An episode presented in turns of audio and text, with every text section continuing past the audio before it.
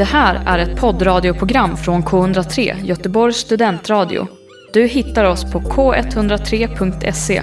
Av upphovsrättsliga skäl är musiken förkortad.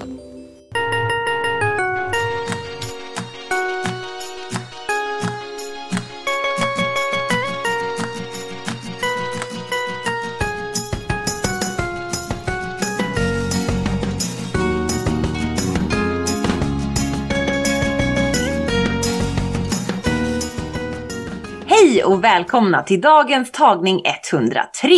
Idag ska vi prata lite Golden Globes igen och bara summera vem var det egentligen som vann. Vi kommer även prata om Nationalteaterns Vi är barn av vår tid. Och sen kommer vi snacka lite Red Dot, den nya svenska skräckfilmen på Netflix. Sen kommer vi även dra lite WandaVision som hade sitt sista sända avsnitt för inte så länge sedan. Så vi dyker ner i Marvel-träsket och have a really good time doing so. Och vi som pratar i dagens avsnitt är jag, Alice Dryden, Kristoffer Riksanen och Eva Gustafsson. Och nu kör vi, hörni!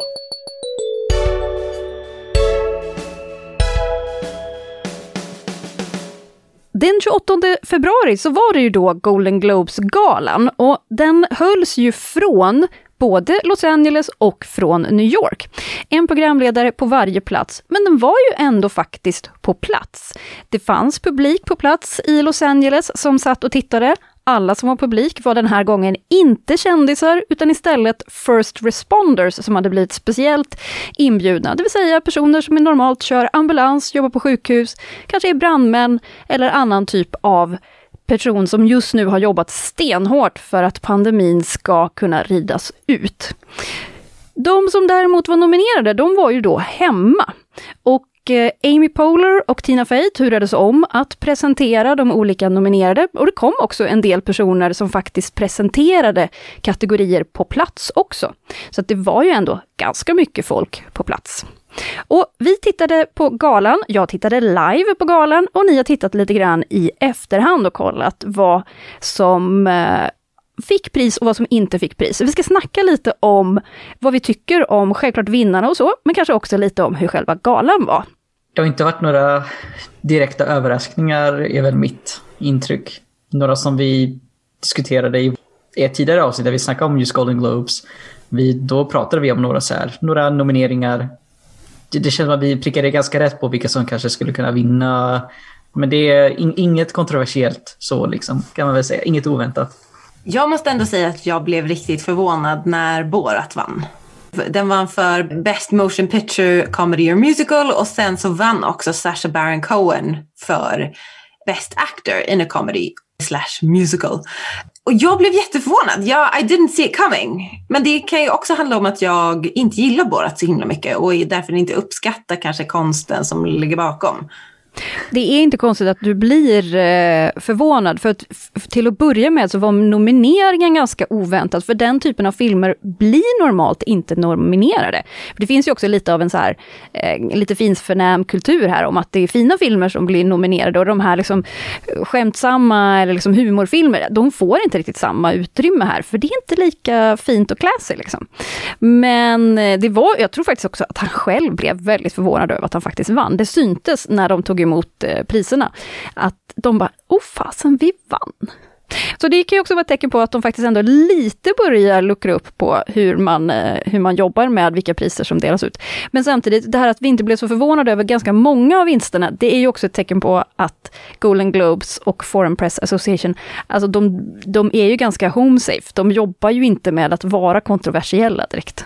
Jag läste, tror häromdagen, att efter den här Golden Globes så har Hollywood Foreign Press Association, som det är de som håller i Golden Globes, de ska nu se över sina rutiner och sin medlemsbas, det vill säga utifrån diversity. För de har ju fått mycket kritik om att de har varit väldigt vitt så att säga. Så de ska se över det nu. Så det är väl ett resultat från den här som man kan kanske se fram emot också. Utöver vilka som har vunnit vad. Det är ju superbra, för det var ju verkligen en av de grejerna inför galan som totalt brast liksom. Att det var en sån tydlig brist på representation. Det som jag tyckte var roligast med galan, det var ju faktiskt att den var delvis digital, det är att alla nominerade var hemma. För nu fick man då istället titta in i allas vardagsrum eller den plats där de nu just råkade vara. Sen om alla faktiskt var liksom i sitt riktiga hem, det kanske är lite oklart. Men de flesta var ju ganska uppklädda och så. Men ändå på ett lite mer casual sätt. Mycket så att man satt där med sin familj och videosamtalade. Man hade sitt husdjur, man hade sina barn, man hade liksom sin hemmamiljö runt omkring sig. Och det blev liksom lite charmigare och lite mänskligare på något sätt, tyckte jag. Vad tycker du, Alice? Men jag tänker också, eller för jag har också upplevt det, jag tänker att det är en grej på hela den här Zoom-åldern som vi lever i, att det blir mer informellt. Eftersom alla sitter hemma och oavsett om man har liksom kostym på sig hemma eller inte så är man ju fortfarande i sin hemmamiljö och är väldigt bekväm med det. Och då undrar jag så här, vad är det vi vill ha av de här galorna? Är det att det ska vara informellt eller vill? För jag tror snarare att jag gillar typ när det är lite ouppnåeligt och där går Brad Pitt som jag aldrig kommer träffa. Men sen om Brad Pitt sitter hemma i sina slacks och bara myser framför tvn, då blir jag så här, jaha. Jag vet inte. Att det finns en skärm i att det kanske är det här glitterglamour. Jag vet inte, jag tänker att det är samma grej som folk ser på så här kungligheter, att det blir liksom det här, att det är det ouppnåeliga som är skärmen. Sen så har inte jag, ja jag vet inte. Det är ändå också charmigt och kul om, var det några som var klädda i typ tuxedo och kostym eller någon ballgown eller klänning eller någonting, men också bara sitta på en soffa, för det hade varit askul att bara såhär, I'm gonna dress up as if I'm gonna be on the red carpet honey, men man sitter i sitt vardagsrum. Det hade, jag hade gjort det. Om jag var en stjärna så hade jag suttit där i full tux liksom. Ja, jo men det var många som var uppklädda till tänderna, verkligen. Så var det ju. Så det var lite roligt. Men sen var det också en del som bara satt där i sin hoodie och var ganska nöjd ändå. Jason Sudeikis, som ju vann ett av priserna, han satt ju där och såg ut som att han bara, ja nej men jag har typ en öl här och lite popcorn och kul att jag vann. Tack liksom. En av de sakerna jag också tyckte var lite roligt var ju faktiskt att inför varje kategori som då skulle presenteras så visade de också hur de slängde ihop alla nominerade i sin egna lilla, säg, Zoom breakout room. Att de då som skulle, så här, you're up, och hur de då länkade samman dem alla nominerade i en grupp och så kunde man se hur de kunde prata med varandra, och det var väldigt kul att se om de gjorde eller inte. Om det var någon som bara så här, hej, kul att vi är nominerade tillsammans, och att någon börjar ställa frågor, eller om det bara är dödstyst och man ser att så här, det här är ingen interaktion alls, och att det livesändes, det tyckte jag var jättekul.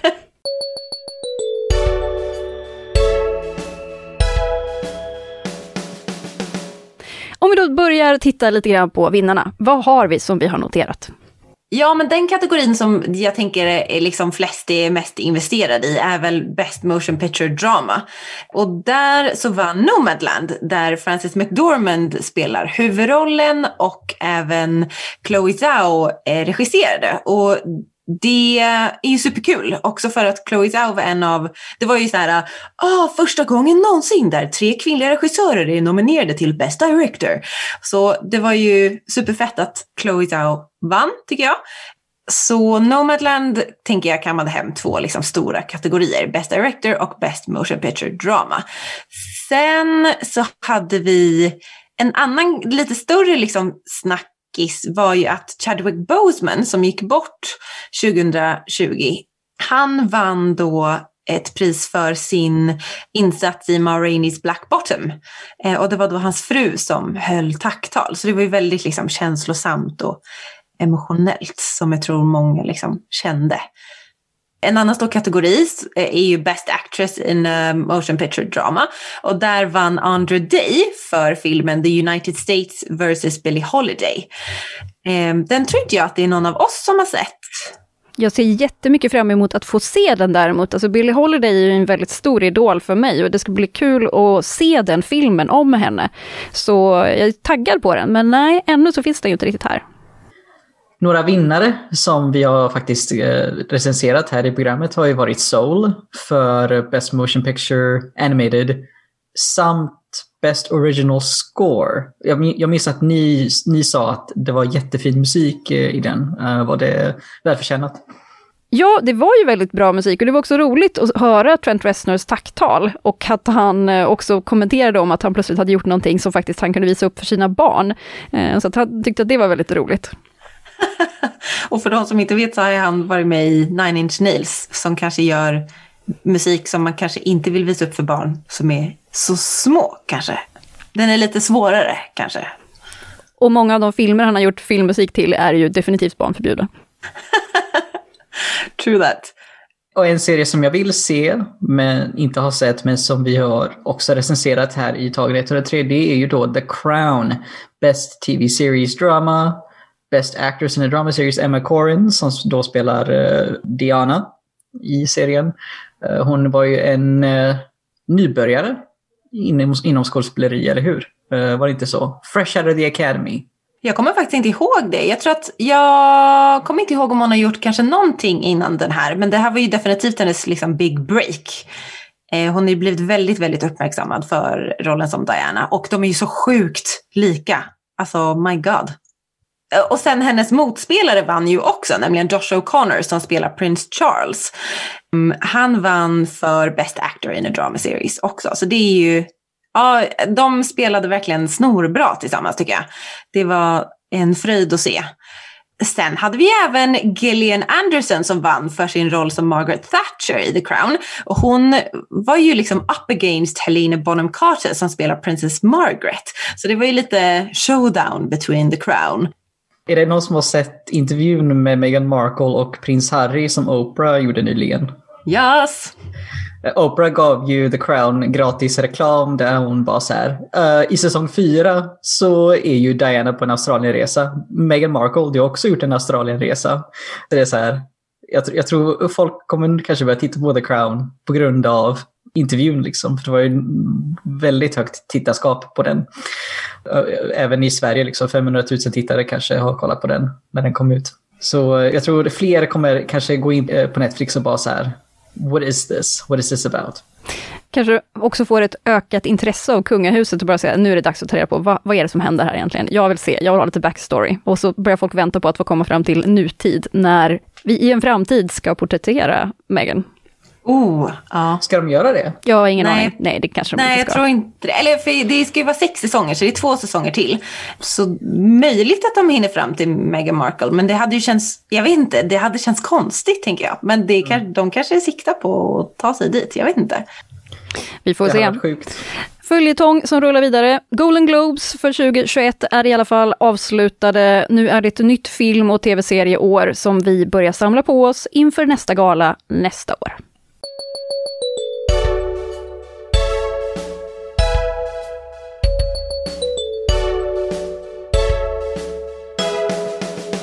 Nu Eva ska vi snacka lite Nationalteatern. Ja, det är ju så att från och med nu så finns filmen som ju är i 2 delar. Man kanske kan kalla det en miniserie. 2 stycken timavsnitt finns att se på SVT Play av Vi är barn av vår tid. En klassisk fras från en av Nationalteaterns låtar. Och det här är då liksom berättelsen om Nationalteatern, vad de är, hur de växte fram och liksom deras historia. Och många tror jag till att börja med tänker så här, Nationalteatern, ja men det är det Göteborgsbandet. De var ju egentligen inte ett Göteborgsband, utan de var ju faktiskt någonting som startade i 60-talets Lund med studenter och liksom studentteaterverksamhet. Och jag tycker att här får man då följa med på en resa som både är historisk men också nutida. Det är dokumentärfilmaren Pontus Hjortén som har satt samman den här filmatiseringen och dokumenteringen med utgångspunkten att det ska vara ett 50-årsjubileum. Nu har vi passerat det här 50-årsjubileet från när de startade, men när filmen gjordes så var det så här, ni ska ju snart fira 50 år, borde ni inte göra någonting? Och där han då försöker dra ihop alla de här gamla nationalteatrarna, medlemmarna, för de är ju ganska många. Och de är inte alla lika sugna. Så det handlar lika mycket om nutiden och vad de gör idag som dåtiden och hur det var då. Och han gör mycket intervjuer med dem och man får se jättemycket arkivmaterial och så här. Vad har ni för relation till Nationalteatern? ingen alls till musiken eller så, men jag har ju bott i Backa. Jag har ju bott vid Selma Lagerlöfs Torg. Jag är född och uppvuxen i Tuve också, på Hisingen. Så de har ju liksom varit verksamma väldigt nära till ställen där jag har bott, men annars så har jag ingen relation så, men det är bara så här little bit of kuriosa liksom. Mm. Och Alice, du som är born and raised stockholmare, hur känns det för dig? Det känns jättebra. Jag har inte lyssnat jättemycket på Nationalteatern, men jag har en vän som lyssnade jättemycket på Nationalteatern, så några låtar har jag snappat upp. Och de är ju toppen, men jag vet väldigt lite om dem. Så det ska bli intressant att höra mer. Ja, och därför tänker jag att det här är en perfekt serie för er att se.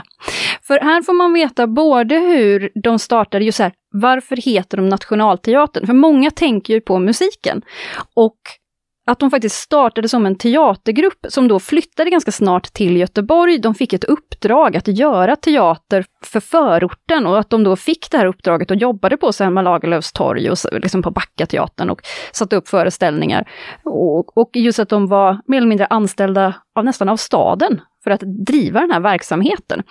Men att de sen också började göra musik, och att de blev Nationalteaterns rockorkester. Att de två sakerna finns parallellt med varandra, och att de medlemmarna som finns i Nationalteatern och Nationalteaterns rockorkester är inte nödvändigtvis exakt samma människor eller liksom.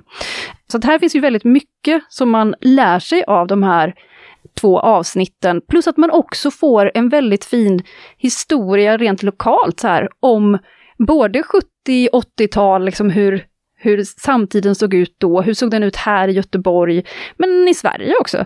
Så det är liksom en samtidshistoria man får lära sig med hjälp av att följa det här bandet. Får vi höra mycket, alltså jag tänker många av de här, vad ska man säga, alltså dokumentärer om band eller så, kommer ju ut lite i form av så här konsertfilmer nästan. Är det lite samma stuk på den här, eller är det lite mer dokumentär än musikkonsert? Jag skulle säga att det är mer en dokumentär, även om låtarna finns med där så att man hela tiden kan relatera till vad pratar de om för låt. Och det kanske finns ett litet klipp på någonting där de har liksom haft en föreställning och den är inkluderad. Men det är inte som att man tänker att det är en konsertfilm. Det är det inte. Här får man ju till exempel se gamla bilder från tältprojekten som de var involverade i, och en del av de här föreställningarna. Men det är kanske inte så mycket just rena konsertklipp, det är det inte. Utan det är nog mer från det som sen kommer bli det här 50-årsjubileet, som ju var någonting som var här i Göteborg. Precis pre-corona så lyckades man ju dra ihop det som ett projekt. Men som ett fan av Nationalteatern, vad får du liksom för känslor när du ser den här? Är det liksom nostalgi? Känns det som att filmen lever också upp till dina känslor eller förväntningar som du har kring bandet? Känns det värdigt liksom bandet? Ja, men det tycker jag. Och att den inte är, jag tycker att den också är lite neutral i sin framtoning. För den är ju gjord av någon som jag gissar är ett gigantiskt fan. Och jag är ju ett ganska normalt fan av musiken, men trots att jag är så här, jag menar, jag är ju äldre än vad ni är, men jag är ändå ett ganska ungt Nationalteatern-fan. Så jag har lärt mig jättemycket av att se den här. Saker som jag inte hade en aning om. För om man bara lyssnar på låtarna så får man liksom inte den informationen. Sen tycker jag också att det är väldigt kul hur de porträtterar de här medlemmarna idag. Hur de så här, vad finns det för olika falanger inom gruppen? Vilka är liksom de glada och lättsamma personerna? Vilka är de lite så här surtrulmuliga som inte vill göra en återförening? Och så här, just dynamiken mellan dem får de ju också fram på ett väldigt fint sätt. Och roligt sätt. Och ganska så här, ja, men vi behöver liksom inte hymla med att alla var inte jättesugna på att göra ett jubileumsaktivitet. Liksom. Nej, det får vara lite som det är typ. Ja, faktiskt. Så jag tipsar om den här. Den finns på SVT Play nu, för den är gjord i samarbete med SVT. Och den kommer ligga där i 1 år, så du har fram till februari 2022 på dig att se den. Jag ger Vi är barn av vår tid 4 klappor. Starka minsann. Det här var en intressant och rolig resa. Jag önskar att det kommer fler sådana här dokumentärer om musikband jag gillar.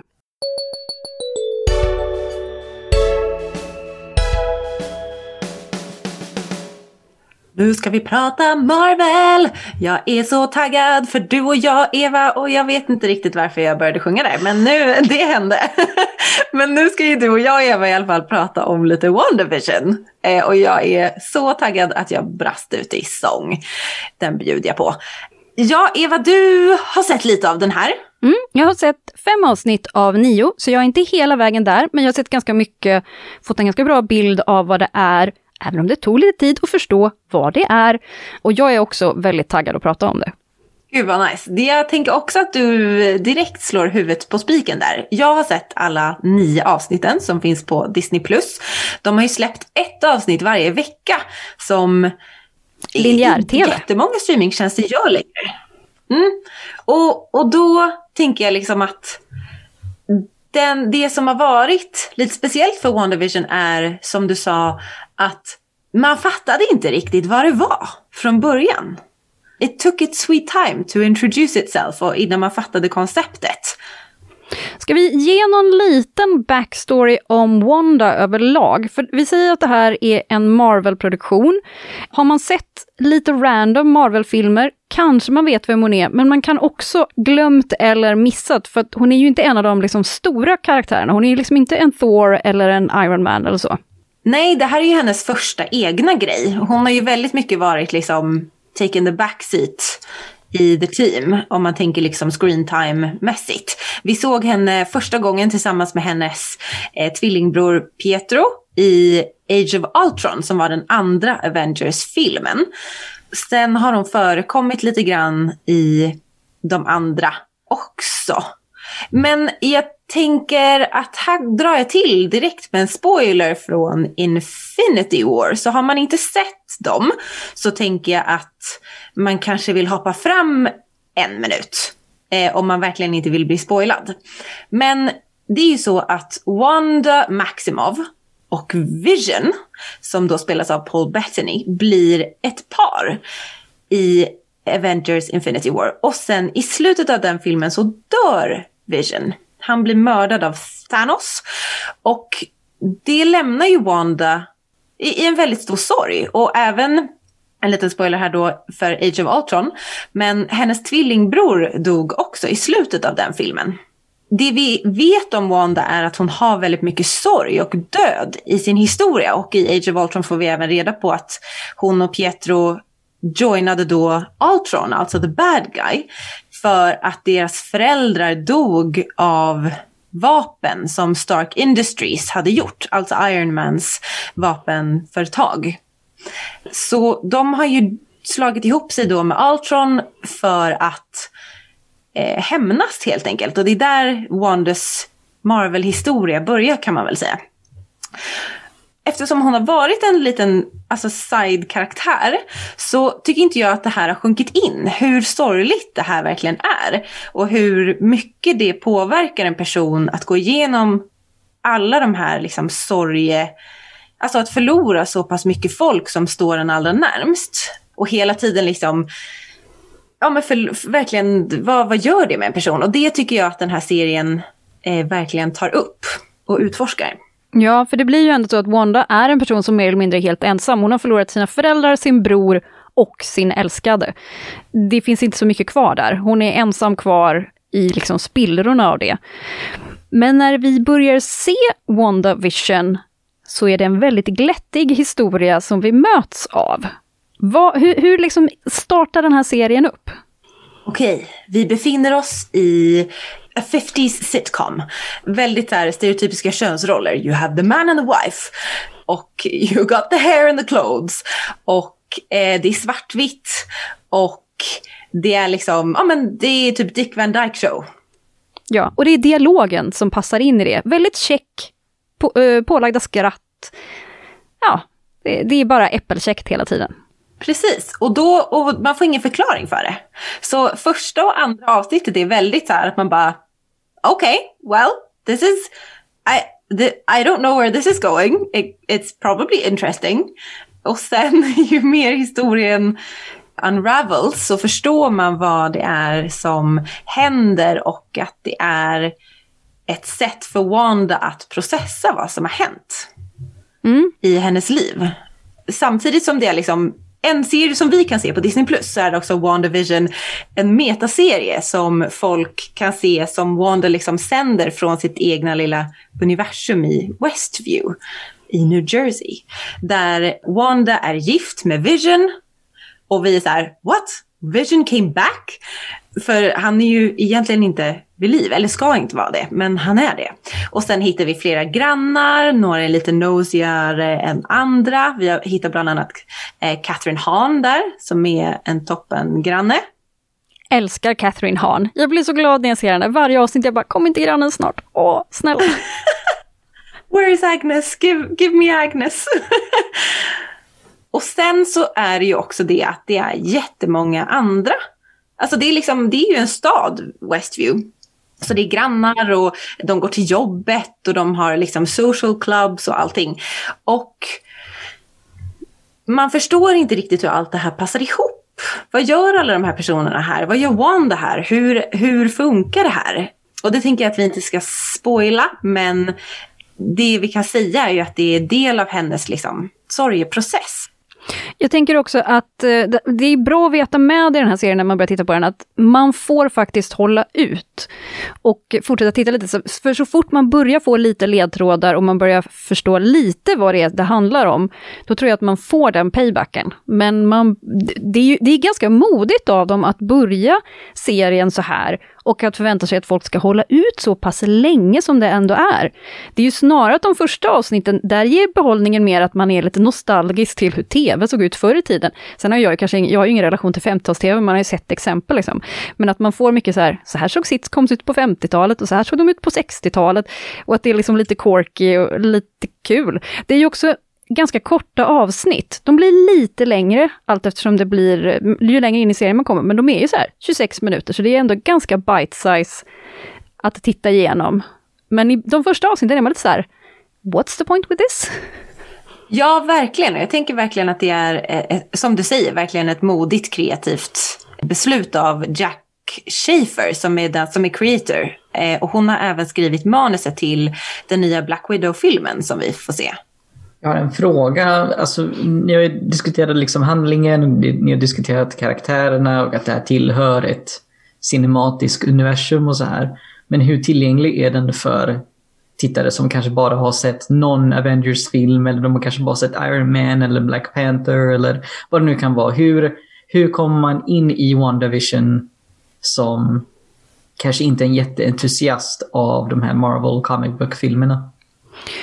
Om man inte är en jätteentusiast av Marvel så kanske det är lite svårare. Men det är också samtidigt, det är ingenting som är avstötande eller som gör det svårt för dig. Alltså du får ändå, förutom att man i början kanske inte riktigt vet vad det taget handlar om, men sen när det väl börjar unravel, då är det inte svårt att följa. Och överlag, alltså hela Marvel-universum tycker jag funkar ganska mycket på olika lager. För det är ju så här, det är ganska mycket information som finns. Jag tycker att det funkar lite som alltså så här Pixar-filmer, ni vet de här familjefilmerna som ska vara någonting för alla åldrar. Det som vi förstår som vuxna, det förstår kanske inte barnen, men de är underhållna ändå. Och jag kan lite se det så med Marvel. Så här, jag har ju inte läst någon Marvel överhuvudtaget, och det finns ju så här årtionden av serier bakom alla de här filmerna. De har jag inte sett, men jag har sett nästan alla filmerna, så jag har ganska mycket information, men jag förstår ju att det i filmerna finns jättemycket ledtrådar och referenser som jag inte fattar alls, men det funkar ändå för mig. Och det funkar ju också att se lite random Marvel-filmer, för de är ju byggda så att man får med sig det man behöver, men man förstår inte allt, men det spelar inte så stor roll. Så jag tror att WandaVision, det är så här, man får med sig olika mycket, men även den som får med sig ganska lite får med sig någonting som är värt det. Så som ni också beskriver hur serien är presenterad, alltså att det låter ganska abstrakt och typ experimentellt. Det här liknar ju en Noah Hawley-serie, serieskaparen bakom Fargo. Han gjorde ju en serie som heter Legion, som är situerad, tror jag, i X-Men-karaktärernas värld, så att säga. Det är Legion är en X-Men-karaktär i grunden. Och den är ju väldigt abstrakt och experimentell och udda. Första säsongen är jäkligt bra, jag har inte sett fler än första, men det här låter ju som de experimenterar med formatet som de har. De har en streamad serie på Disney+. De har en karaktär som kanske har varit faller lite åt skymundan i de här huvudfilmerna, de här stora filmerna. Men hon får en serie, hon och Vision då, Elizabeth Olsen, Paul Bettany, får en serie liksom för sina karaktärer. Och de kan leka med tv-formatet och de kan leka med presentationsmässigt vad man kan göra med de här karaktärerna, vad man kan göra med det här universumet som är då väldigt rikt och närmast mytologiskt i skala liksom. Så är det här någonting som ni ser de kommer fortsätta med i framtiden? Jag tänker på typ Spider-Man Far From Home hade ju också vissa abstrakta scener med så här mycket visuellt konstigt i en sekvens, speciellt på grund av the villain i den filmen liksom. Är det här någonting som de kommer fortsätta med rent visuellt, rent presentationsmässigt? Vilken bra fråga. Jag hoppas det. Jag tror också att det kanske är svårare i vissa av de större filmerna, alltså till exempel Avengers-filmerna, att experimentera med det, för de behöver pila till så himla många personer. Men jag tror att de här mindre filmerna eller serierna som blir liksom avstickare, eller vad man kan säga, att ha råd att vara mer experimentella, för de kan vara mer nischade. Så jag hoppas att de bjuder in till det, och som du säger, vi har ju sett det lite nu på senare tid att vissa av Marvel-filmerna har de här tendenserna, tänker jag, och var lite mer så här, det är inte bara exakt så här ska det vara, du slåss och sen vinner du, utan att det är lite mer nyans.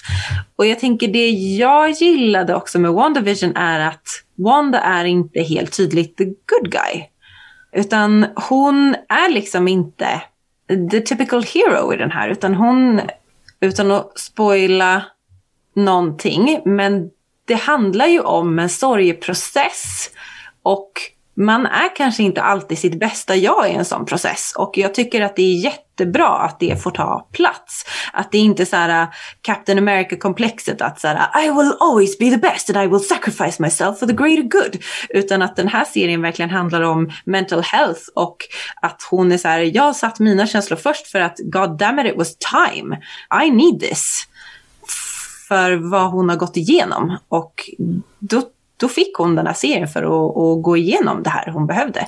Och det tyckte jag var jättefint, att det inte behövde vara liksom en actionserie där WandaVision kicks ass, utan att det är någonting annat. Mm. Ja, för hon är ju fortfarande Wanda, och Vision är Vision, och de har sina krafter, men de lever suburbia-liv. Nej, precis, utan poängen är typ att de lever sitt liv så som det var tänkt att det skulle vara. Och sen är det klart att det händer vissa grejer och det finns actionmoment och liksom lite så här grejer också, men att själva baslinjerna på något sätt är emotionella, och jag tycker att det är så fint att det får vara det. Och det blir inte tråkigt, det blir inte sappy, det blir någonting som jag tycker är väldigt nyanserat och intressant att titta på. Vad gör du för betyg, Alice? Du som har sett hela serien. Jag ger den 4 klappor. Jag tycker det är modigt gjort, det är snyggt, de fullföljde det bra. Det fanns vissa grejer kanske som jag hade ändrat på som vi kan diskutera när du sett hela. Men överall så tycker jag verkligen 4 starka klappor av 5. Hej, det här är Leon och du lyssnar på K103.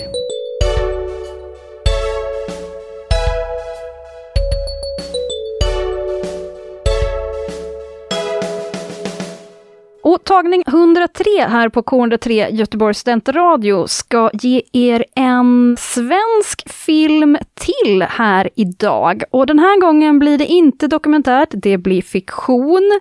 Och vi ska ge oss ut i ett kallt vinterlandskap, jag och Kristoffer. För vi har båda sett den nya svenska Netflix-filmen Red Dot. Hur vill du beskriva handlingen i den här, Kristoffer? Ja, men vad handlar Red Dot om då? Ja, det här är ju den första Netflix-filmen på svenska. Det är en svensk thriller, eller skräckis kan man väl säga. Och det handlar om ett par som har det ganska tufft i sitt liv med jobb och plugg, och att det är lite kyligt i relationen också mellan det här paret. Med Nanna Blondell som spelar Nadja och Anastasio Solis som spelar David.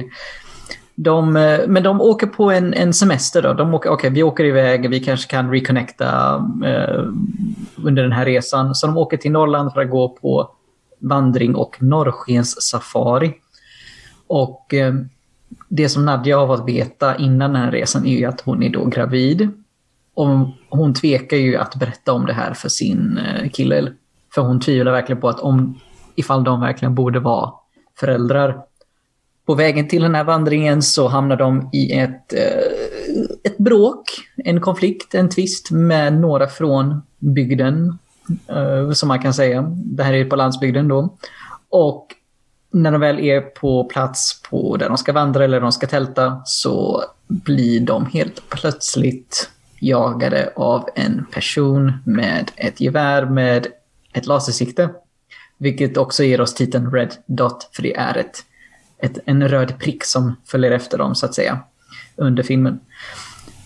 Och det är handlingen då i kort. Det kanske låter som en bekant premiss för en film. Det här har vi sett i många andra filmer, att det här är ju stadsmänniskor till att börja med som åker ut till landet och det blir en kulturkrock. Det är oftast ett element med, och det ser vi här också. Men vi kommer gå in på några av de här temana i vår recension. Mm, precis. Vad är det egentliga hotet? Var kommer det ifrån? Är det som vi tror? Är det inte som vi tror? Och jag tänker ändå så här, det förvånar mig lite. Det här är den första svenska Netflix-filmen och jag tycker att det ändå är en ganska liten produktion. Om man tänker på Netflix, jag förstår ju att Netflix så här branschar ut, de ger massa olika nya filmer till olika länder. Det här är en svensk film, det är en ganska liten målgrupp självklart. Men det känns ändå på något sätt lite indie. Vad tycker du, Kristoffer? Ja, för att dels så är det en väldigt liten castlist. Alltså det är inte så många skådespelare som är med. Och de som är med är ju relativt kända. Vi har Johannes Bakunke som är med. Man känner väl igen honom från Turist, till exempel Ruben Östlunds film.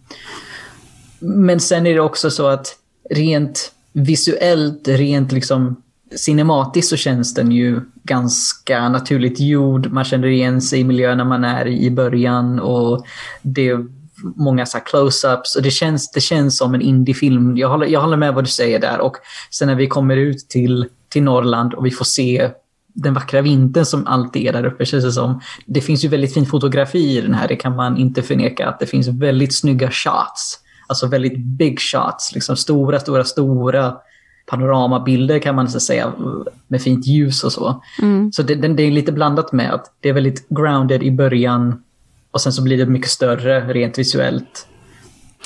I den här historien så finns det ju lite premissen där man förstår att det finns en bakomliggande händelse i deras liv som har präglat dem, som man inte pratar om, men som vi får lite ledtrådar till och från i filmen. Och för vi får ju möta dem väldigt snabbt i början när de är, han är nyutexaminerad, han ska precis flytta hem till Stockholm och man förstår att så här, de har haft ett lite så här distansförhållande under ett tag och nu ska de börja leva sitt liv ihop. Men när vi reconnectar med dem nu i nutiden, 1,5 år senare, så är allting lite knaggligt och så här, vad är det som har gjort det och varför är allting lite kämpigt liksom? Är det bara att de har mycket på jobbet och att hon pluggar samtidigt så där? Eller är det någonting annat? Och samtidigt så är det då de här två personerna som känns väldigt, från min sida, så här stockholmiga, som ger sig ut i naturen och som känns inte helt bekväma med det. Att den här kulturkrocken på något sätt, att den ska vara förklarad av vilka de är. Jag tycker inte att den gör det. Jag tycker att snarare att man liksom, i den här kulturkrocken snarare bara demoniserar glesbygden och glesbygdsmänniskor. Att man bara så här förutsätter hur de ska vara. Och att det ska spela på våra egna fördomar som känns så här, det behöver ju inte vara så här faktiskt. Glesbygdsmänniskor behöver inte vara rasistiska och dumma i huvudet. Jag undrar, om jag tolkar det rätt, är det liksom som ett har filmen någon form av storstadsperspektiv? Att det är så här, ja, den är lite så här kommer två stockholmare som ska ut i skogen. Men samtidigt att den på något sätt håller dem om ryggen medan de liksom klankar ner på glesbygdsinvånarna. Nej, jag tror snarare att man kanske också försöker framställa dem som lite clueless. Speciellt vid något tillfälle när de träffar två personer som har varit ute och jagat, och så blir de lite så här, de tycker det är lite läskigt att de har varit ute och jagat, och de har ett djur på sin pickup som de har skjutit, och de bara, de har skjutit en ren. Man bara, ja, fast det är ju en älg. Jag tror att de flesta människor i Sverige vet hur en älg ser ut. Liksom. Det är ju ganska vilseledande det som vi har pratat om det här med att det är stadsmänniskor versus landsbygd. De försöker hinta på det, de trycker hårt på det, men det är ju oerhört vilseledande, för sen så är det ju en plot twist, of course, och det har inte med det att göra egentligen på något sätt.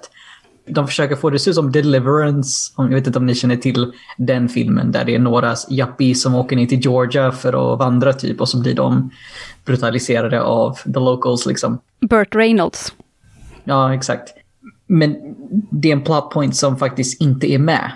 Den är med, men den är inte med. Och det blir tydligt när man ser på filmen att det var bara ett villospår liksom. Och det är lite det som jag försöker få fram just i det här, att vi förstår ganska snabbt att det finns en bakomliggande historia här, men att man försöker lägga ut dimridåer som ska liksom göra att filmen blir spännande, men det blir inte spännande, för alla de här grejerna är så genomskinliga.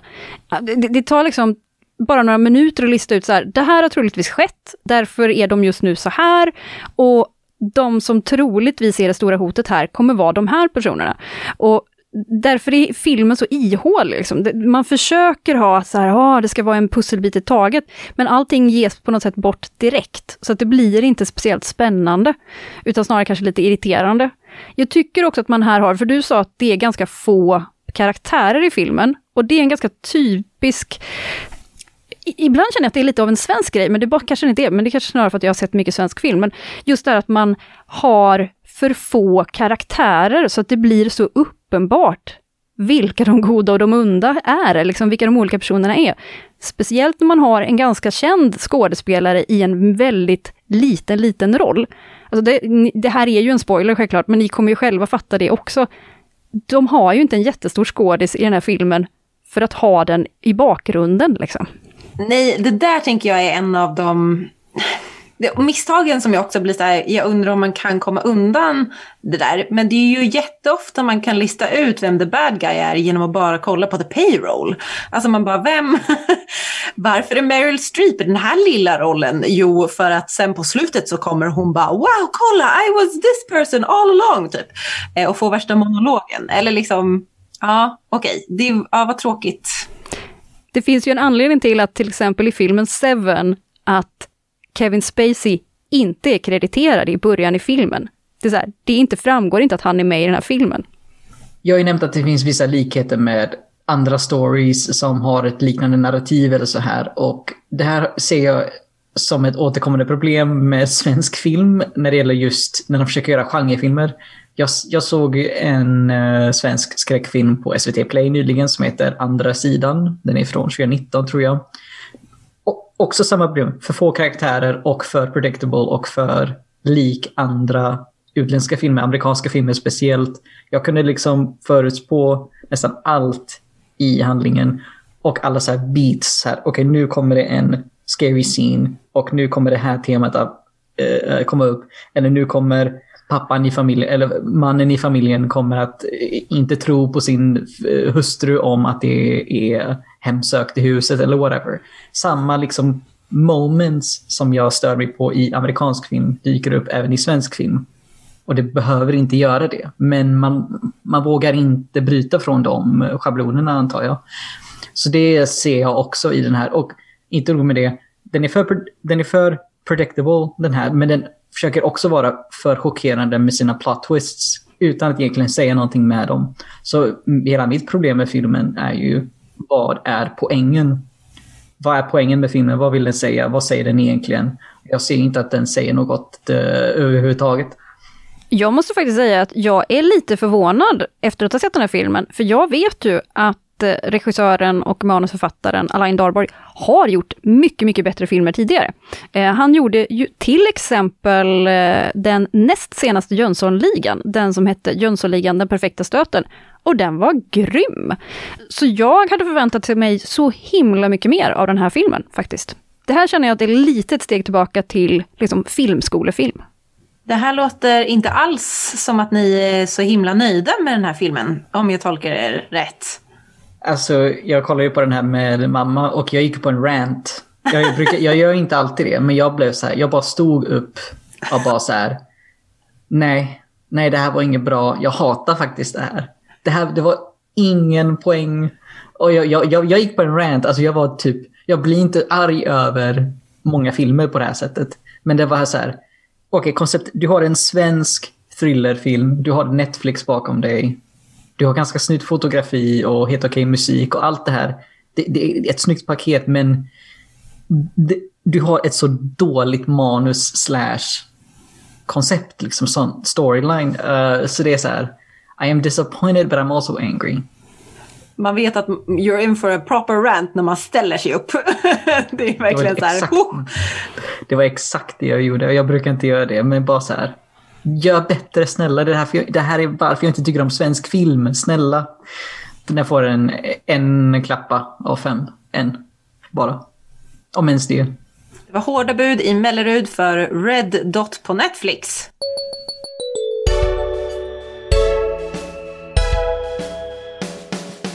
Och där så får vi wrappa upp dagens avsnitt. Vi har pratat lite om Vi är barn av vår tid. Vi har pratat lite WandaVision och vi har pratat Red Dot. Vi har även summerat lite Golden Globes som hölls tidigare i februari. Jag heter Alice Dryden och har sänt det här programmet tillsammans med Kristoffer Ristanen och Eva Gustafsson. Det har varit så kul och ni får jättegärna följa oss på Instagram där ni hittar oss under tagning 103 där allt roliga fortsätter. Och du kan lyssna på programmet antingen på Spotify eller Mixcloud eller på FM, alltså radio, på fredagar klockan 13 eller reprisen på söndagar klockan 13. Så får ni ha en riktigt trevlig dag och vi tackar även Noah Gren för vår fantastiska musik. Ha det bra! Hej då!